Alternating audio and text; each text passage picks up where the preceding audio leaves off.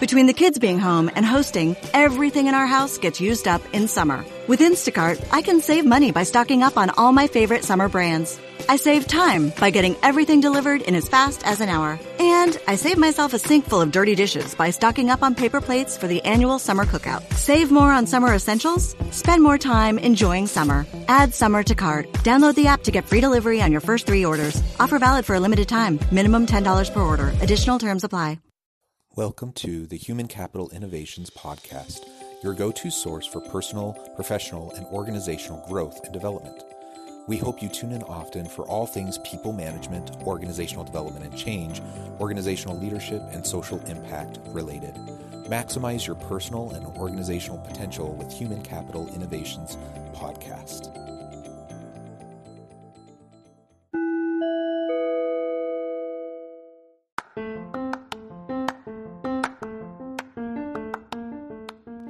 Welcome to the Human Capital Innovations Podcast. In this HCI podcast episode, I talk with Stefan Zavalin about the impacts of company culture and environment on employee health and well being.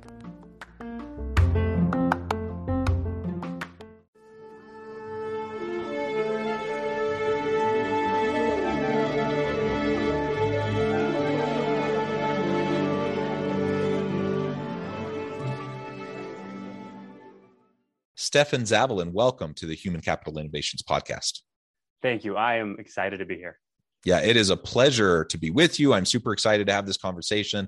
We're going to be focusing today on the impacts of company culture and environment on employee health and and really we're going to be talking about employee health and wellness generally but specifically those those cultural and environmental components and how that may contribute or detract from the health and the well-being of our people in our organizations. As we get started i wanted to share stefan's bio with everybody Dr. Stefan Zavalin is a doctor of physical therapy with a passion for movement and health. After a few years working in the physical therapy world, he started a consulting business, Love to Move, to help office workers reduce sitting time.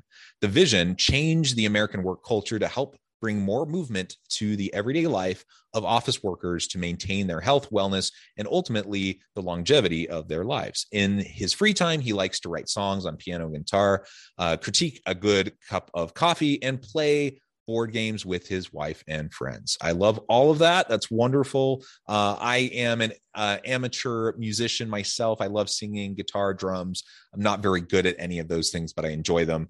You know, it's just such a pleasure to be with you. Anything else you would like to share with listeners by way of your background or personal context before we dive on into the conversation? Uh, the only big thing is that a lot of all those wonderful things, I just published a book coming up for my 30th birthday, which is Monday. Uh, the book is called Sit Less Evolve Your Work and Life uh, Without Compromising Your Health. That's the biggest other change. But yeah, all else was wonderful. Wonderful. And uh, happy almost birthday. That's that's awesome. Mine is in just a few weeks myself, so I'm gearing up and, and, you know trying to think about how am I going to spend my day. But I'm a tad older than you, so um, well, th- this is great, and I, I couldn't help but but think as, as, I was reading through your bio and as we were having a conversation and preparing for this episode, you know, I'm thinking about my life and my my average work day uh, and what it looks like in terms of uh, how much movement I have. And I have to admit, like sometimes I, I, I try to be conscious of it, and sometimes I find myself uh, doing much better. But then there are other days where I find myself before I know it, eight, nine, ten hours have gone by, and I've been sitting behind my computer all stinking day long. And and it comes back to bite me big time you know in terms of soreness and and headaches and and all those sorts of things. When i'm really mindful of it and i can break up my day and i can break up my meetings uh, you know, take my dogs on walks and move around. And I even in my my uh, my home office, I don't have this, but in my uh, my office at work, I have like a mini elliptical and a standing desk, so I can actually be moving while I'm in meetings and stuff. So those those types of things help, but it only works if I'm mindful enough to like do it and and I don't allow myself to get sucked in to just the grind and end up sitting all day. Absolutely and you made so many great points. I'm glad that we have this in-person case study now that we can discuss and how we can improve your life in this in this way as well. So yes, that internal motivation is so tough. And it's a huge reason why people have a difficult time exercising. We're here at the beginning of the year, and many people have the New Year's resolution of, I'm going to get fit this year and it's going to happen. The issue there is that you have actually already many things in your environment, if we were to say, as the standing desk, the elliptical, in a certain part of your environment, where yes, it's accessible to you. In another version of your office, you don't. You're going to be sitting down. And so that's that's the piece that inevitably helps is if we set up our general environment where movement is more accessible. And that's the difference. One of the reasons that I call the book Sit Less is because I think the advice we always get is go exercise more, go move more, go for a walk, go do this. Those are great things. I'm not going to harp on exercise. I'm a physical therapist. I get it. Exercise is wonderful. But I think that we are going to burn out if we take that to scale. Because right now, like you said, 10 hours, the average is 12 to 13 hours a day for desk workers of sitting, which if you put in how much we're usually sleeping, we're, we're only moving around for a few hours throughout the day, and that's not enough. And the, the, the big number that I, that I use is that they found that 11 or more hours a day increases our risk of premature death by 40%. That's not the scary part.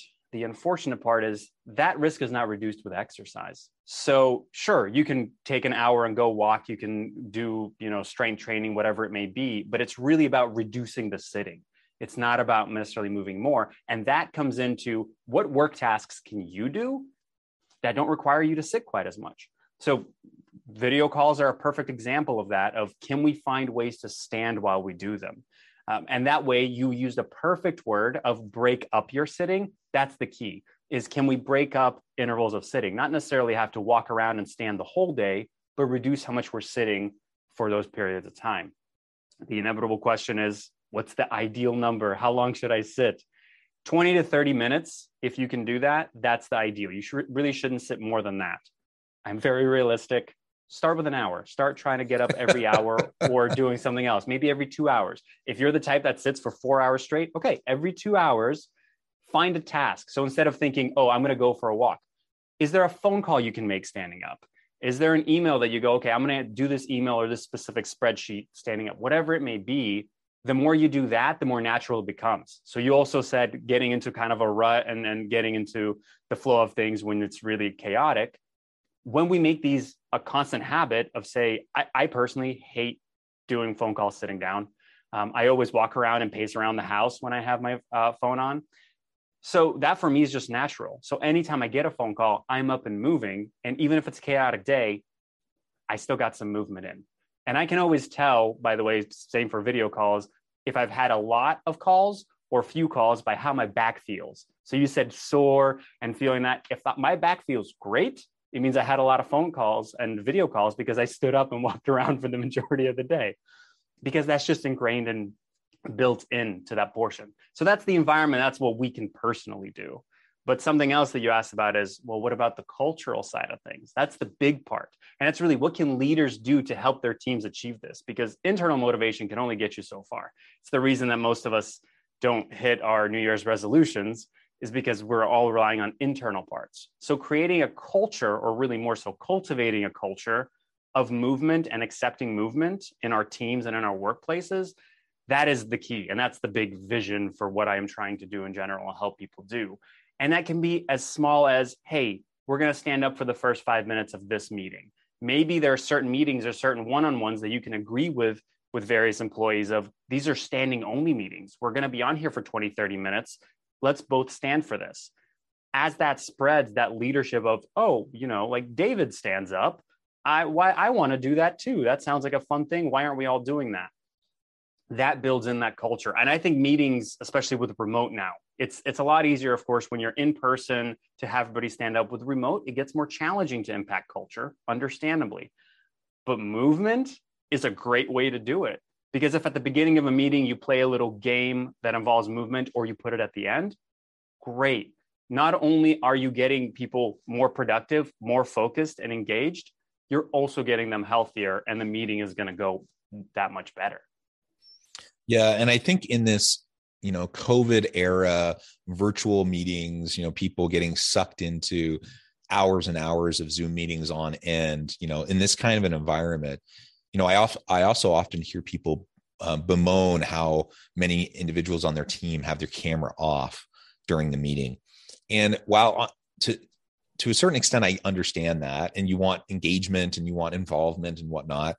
I have to admit, when I think about when I'm in those meetings, if my camera's on, I feel like I have to be like sitting and like presentable and in front of my camera, and everything has to look good.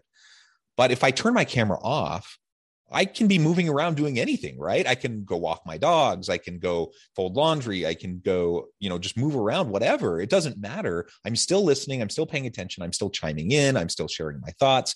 But because I don't have my camera on, it it frees me up for movement. And so I wonder just how, as we're thinking about creating that environment and that culture, how much of that um, we need to be just very proactive about in this kind of virtual Zoom world um, so that people don't feel like they just have to be stuck behind their their monitor and that little camera to to put on a good face for the team and that's it's a it's a brilliant point because it it really puts in so much of even in person. We uh, when somebody gives a presentation and we're sitting in a meeting room everybody's sitting they're stuck they're not supposed to be moving don't fidget you pay attention to me. Even though for many of us that may be not the way that we like to pay attention. Maybe you pay the best attention when you're walking your dog and you're going i'm really engaged right now with exactly what they're saying. And so that's part of that is knowing your team if your team needs and they're just going to completely goof off and not listen and they need the responsibility of i'm on camera i need this great you can have that discussion with them versus if they go i feel uncomfortable standing up because i think that you know if i if i i can't readjust my desk people are going to see my belly button when i stand up whatever it may be understandable that's fine turn off the camera. Because i think we we discredit employees so much and we say oh they're just going to not pay attention and go away and do something else but that tells me that you don't really trust your employees if that's what you're thinking they're going to do put that trust into them and also hear back what they have to say if they say hey i really want this but i just don't want to be on camera for it all right, then maybe you do turn off cameras, but it's this understanding. And if there are people that are taking advantage of it, were they really going to be the ones that are going to be paying that close of attention uh, when they're on camera anyway? And maybe that's something to question as well. Why are they not engaged with that? Are the meetings too long? I, I can't tell you how many meetings I go, why was that an hour? Why was that 90 minutes? We could have, the ones I hate are the ones you can sum up in an email. And I go, I wasn't even, I didn't yeah. need to be there why? And so we're getting Zoom burnout, like you said, from so many people being on it. Check those meetings. The one, the beautiful thing about standing up for meetings, by the way, is that it makes meetings shorter because after a while people yeah. go, uh, I might need to sit down. Okay.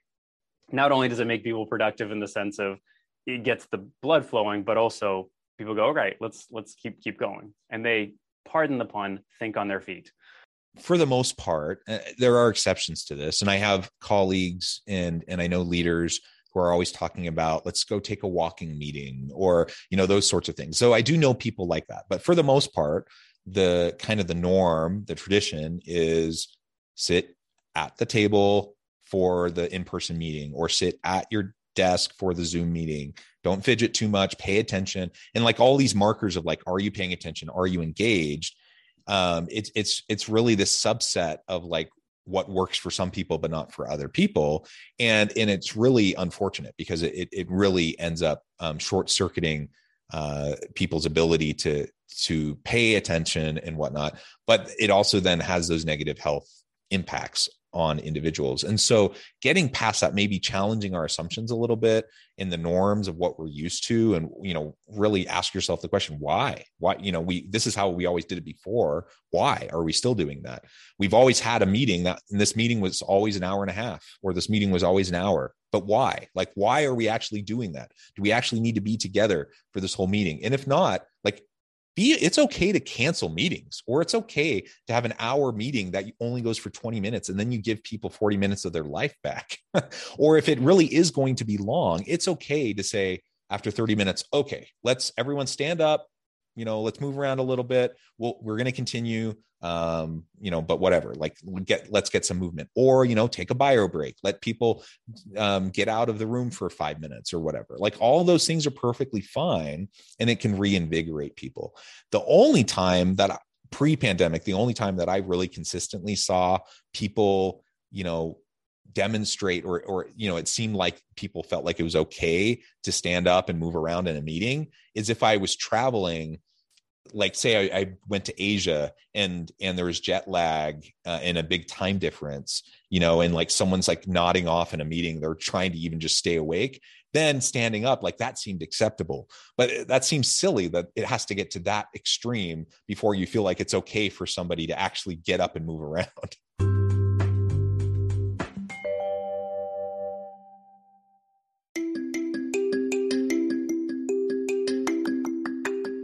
I'm excited to announce the publication of my new book from HCI Press, Bluer Than Indigo Leadership The Journey of Becoming a Truly Remarkable Leader. Early in my adult life, I learned about an Asian proverb that translates as bluer than indigo. If you think about the color indigo, it is a brilliant, deep, and vibrant blue, what some would call the bluest of blues. To have something that is bluer than indigo is rare and truly remarkable. Contrary to popular myth, there is no one size fits all or cookie cutter approach to effective leadership. There's no silver bullet, no secret sauce, no go to model that will solve all of our problems. The truth is, great leaders have all had their unique strengths and flaws, and have all had to discover and then pave their own distinctive path in their life's journey to fulfill their leadership potential. Bluer Than Indigo Leadership will help you discover your own path and explore those ordinary, everyday actions that will help you respond to an uncertain future and produce extraordinary results for individuals, teams, and organizations.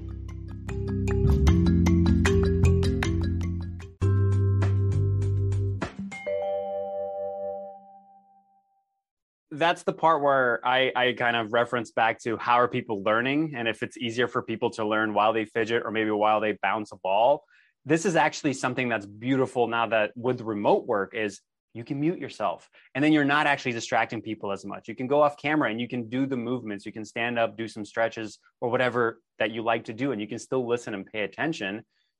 And i think that's where sometimes leaders they think well this is how i learn. So obviously that's how others need to learn as well. And then the other sometimes fault or mistake is thinking as a leader of course i need to be present at every single meeting if you're just there to observe, do you really need to be present at that meeting? If you're if throughout the whole meeting you all you did was nod your head and maybe just say yes a couple of times, I question of maybe you need to put it into your employees' hands.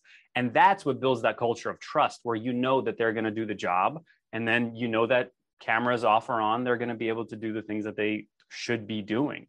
Um, but I, yeah, I and, and you'll you. yeah. you'll even be short circuiting your team when you're sitting in meetings uh, that you don't need to be in because people will, whether it's your intention or not, if you're there and you have subordinates, other members of your team try, who are actually doing the work, they're trying to make the decisions, they're trying to do everything, and you're in the room. Naturally, what are they going to do? They're going to turn to you. They're going to run things by you. They're going to look for permission rather than just move forward, uh, right? And so, even if you don't intend to do that, you you think you're there just to support them you know I, I, suppose it depends on the the culture and dynamic of your individual team but that really can short circuit a lot of teams and their ability to be innovative. So uh, just one other reason why that's a bad idea. Right. And it, it and then you're the bottleneck. Um, but this is also a place where i um, so leaders do need to be the change. I, the, the, last book of, of uh, the last chapter of the book is called leaders must be the change because i do believe that. But the thing that i i think personally is that we think leaders and we use the word leaders and immediately we go oh c-suite executives senior managers. Really anybody could be a leader. Really you could be the lowest employee on, in the company and you can go okay you know this is what they want me to do. I'm going to accept that that's how they want me to do it. Maybe i'm going to bring in some innovation into this. Maybe i'm going to do exactly what they do and help others on my team follow the lead of my leader. That's still leading in some sense it may be a lower level of leadership and maybe doesn't feel as impactful, but it's a way that you can definitely engage. And when that happens, all of a sudden, those bosses that aren't maybe as true leaders, but are just kind of have the title, they can see that they can step away. And that's where the culture starts shifting to the one that we really want to cultivate. And we've already referred to it a little bit, um, but let's come back and put a really fine point on this. So if I'm sitting too much, I'm you know I'm not um, getting up every half hour or even every hour. I'm in meeting after meeting. You know, I can get headaches by you know from sitting behind my screen. I my back's going to hurt. Um, you know, I might have repetitive uh, motion injury from typing and you know with my wrists, uh, things like that. There's all these these types of um, negative health consequences uh, in terms of physical health and well-being there's also psychological challenges that can come from that uh, perpetually. With your background and you're an expert in this area like what maybe you can run off the laundry list of like all the really negative impacts that this is going to have um, in the short term medium and long term for our people Absolutely. And the way I like to talk about this is almost like a timeline of sitting of so you started sitting and what kind of comes in as you sit for longer, longer, longer throughout the day. So, and this is where you find out why I say 20 to 30 minutes. At about 20 minutes of sitting, effectively we have what's called gene expression of our muscles that tell our muscles to break down. This, what that really means is our body starts to kind of think about breaking down muscles. It does not break down muscles I don't want people to be freaking out about that. But it's it's starting that kind of idea and thinking process. At 30 minutes of sitting, we're having less blood flowing to our brain, which is that's the bigger reason of saying, okay, get up after about 20, 30 minutes, because that's really going to help you think a little bit more clearly. As we go into much, much longer, we have that forward head posture, a lot of us, where our chin is sticking out towards our screen. That actually decreases the amount of airflow that we're having. And so over that whole time, the longer that you sit there, you're having less oxygen that's getting to your brain. So, what that pans out in the more of a long term thing is so, say you're sitting for six or more hours a day, increased likelihood of anxiety and depression. Like uh, the great thing is, exercise can help with that because of the, the endorphins and everything that's released. We go to eight hours of sitting. Eight hours of sitting doubles our risk of cardiovascular disease, which is huge. Um, so cardiovascular disease still number one killer with the pandemic going on. It's it's a huge issue that we need to be worried about. And then of course that final kind of thing of 11 or more hours of sitting. And this is throughout the day. This isn't saying you sat and never got up for 11 hours, but throughout the day shoots up the risk of uh, premature death, we should say by 40%.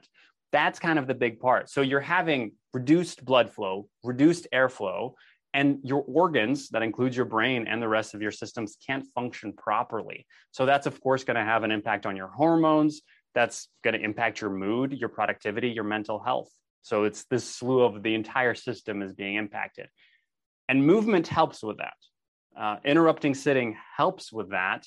Uh, but we have to understand that it's not as if okay i got up for 30 seconds i'm going to sit back down. I did that five times a day. That's it. I'm done that reduces your sitting by what two and a half minutes five minutes there's still so many hours and that we need to reduce throughout all of it and that sounds overwhelming to me you know as i'm trying to think about how to really you know both for me like I, I have personal responsibility for myself and i want to to be healthy for myself and for my family my wife and my kids but i also have people that report to me that I have responsibility for. And so I, I, I need to make sure that they're healthy and that their well-being is taken into account. But that seems like a really tall order. Like that's like work is not designed. Most of our jobs aren't designed to keep us up and moving around that much during the day. So what what are some you know ideas on how we can go about doing that as a leader to make sure that not only for ourselves but for our teams that we really just everyone is, is much more mobile. Sure start small always start small because even when i said 20 to 30 minutes that's when you're getting up you can start at two hours you can start at one hour start very small and w- with a team you have to find out what are the things that they may like to do for movement. At the beginning it's always easier to go let's move more instead of let's sit less because move more is just more acceptable in our society and people grasp that easier. So if the move more is hey guys after this meeting i want you to walk out to your mailbox and take a selfie with the mailbox. Now maybe they have enough time to go for a full walk maybe not doesn't matter you gave them a little bit of movement. The idea has kind of started or it took them a minute to just to just do that. Then you start getting into okay now how can we possibly sit a little bit less? So are there any tasks or are there any meetings or beginnings of meetings where we could maybe stand up?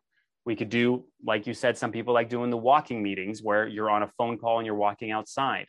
So finding those places and then also changing up your environment is a really nice way. I like using trash cans as an example. Most of us put our trash cans under or really right next to our tables. And so we don't ever have to get up to throw something away. We just eh, throw it out, done. Put it to where maybe not necessarily that you have to walk across the entire room unless you're very daring, but you have to stand up or you have to do some sort of movement just every time that you throw something away. All of a sudden, you're putting in movement without having to do much of anything extra. And you can put it all the way across and try to do a basketball shot as as they constantly do on, on TV or anything like that. If you miss, you get up and you go and you pick it up.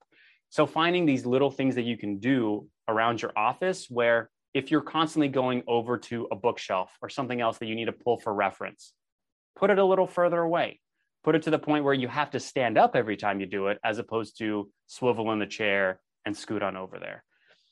As you share this with your team, they're going to have ideas of their own. And that's the beautiful part of it. As they share their tips, you kind of make this collection of, okay, what can we all do together? Because that's going to be different for each team. It's not a cookie cutter approach. And maybe standing meetings won't work for some of them. That's where you might have to have more of the standing one on ones for the people that really want to do that. And you can create a fitness challenge for a month saying, okay, what is the one thing you're going to commit to that we're going to reduce sitting with? Just one thing, small thing. It doesn't have to be big at all. And so you start small and you slowly progress and add and add and add. And I usually say add one little thing every one to two weeks and then slowly let it snowball. Because otherwise, like you said, you get overwhelmed. If all of a sudden I asked you to cut your sitting down by three or four hours, way too much, way too much. Excellent, excellent. Stefan, it has been a pleasure. I note the time. I'm going to have to let you go here in just a minute. But before we close, I wanted to give you a chance to share with listeners how they can get connected with you, find out more about your work, and then give us the final word on the topic for today. Sure. So, Stefan dot Zavalin uh, is the, the Instagram.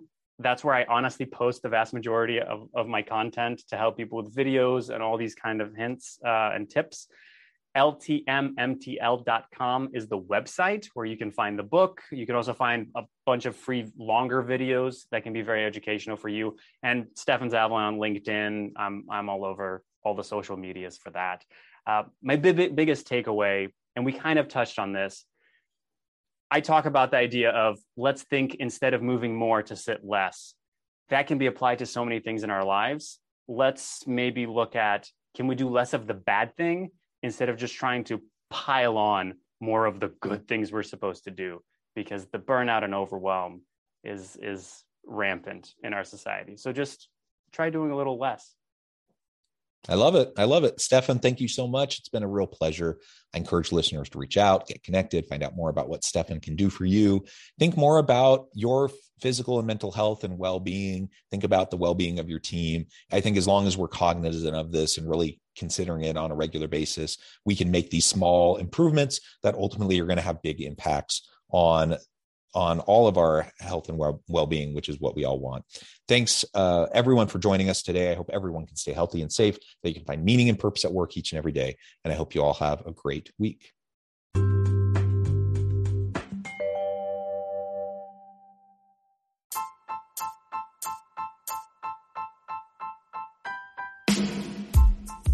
The alchemy of truly remarkable leadership ordinary, everyday actions that produce extraordinary results. Consider how the nature of work has shifted over the past 50 years. With increased globalization, rapid technological advancement, and the shift in economic composition, the average job of today looks very different than the average job of 50 years ago. What will the jobs and organizations of tomorrow look like? Moreover, what does this all mean for organizational leaders? What are the core competencies and capabilities of organizations and their leadership that are prepared for continued disruption and geopolitical and socioeconomic shifts? Regardless of what the future holds, increasingly, leaders need to be socially minded, data driven, decisive, champions of talent, and disruptors of the traditional notions of leadership, teams, organizations, and work. The alchemy of truly remarkable leadership will help you to explore your own leadership competencies and capabilities and consider ways to apply and implement them into your workplace and personal life.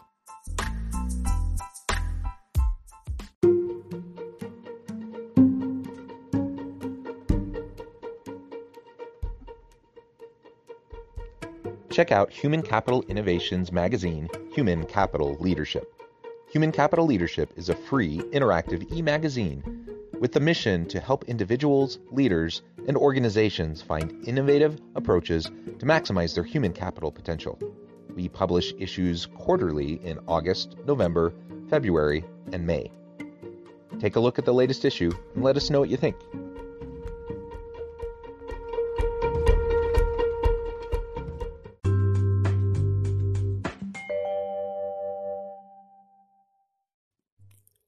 Thanks again for joining us for this episode of the Human Capital Innovations Podcast. I hope you stay healthy and safe and that you have a great week.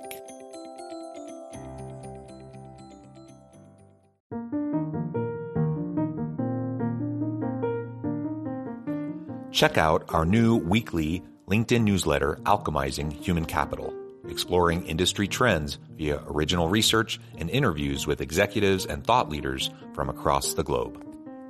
We look forward to having you join us.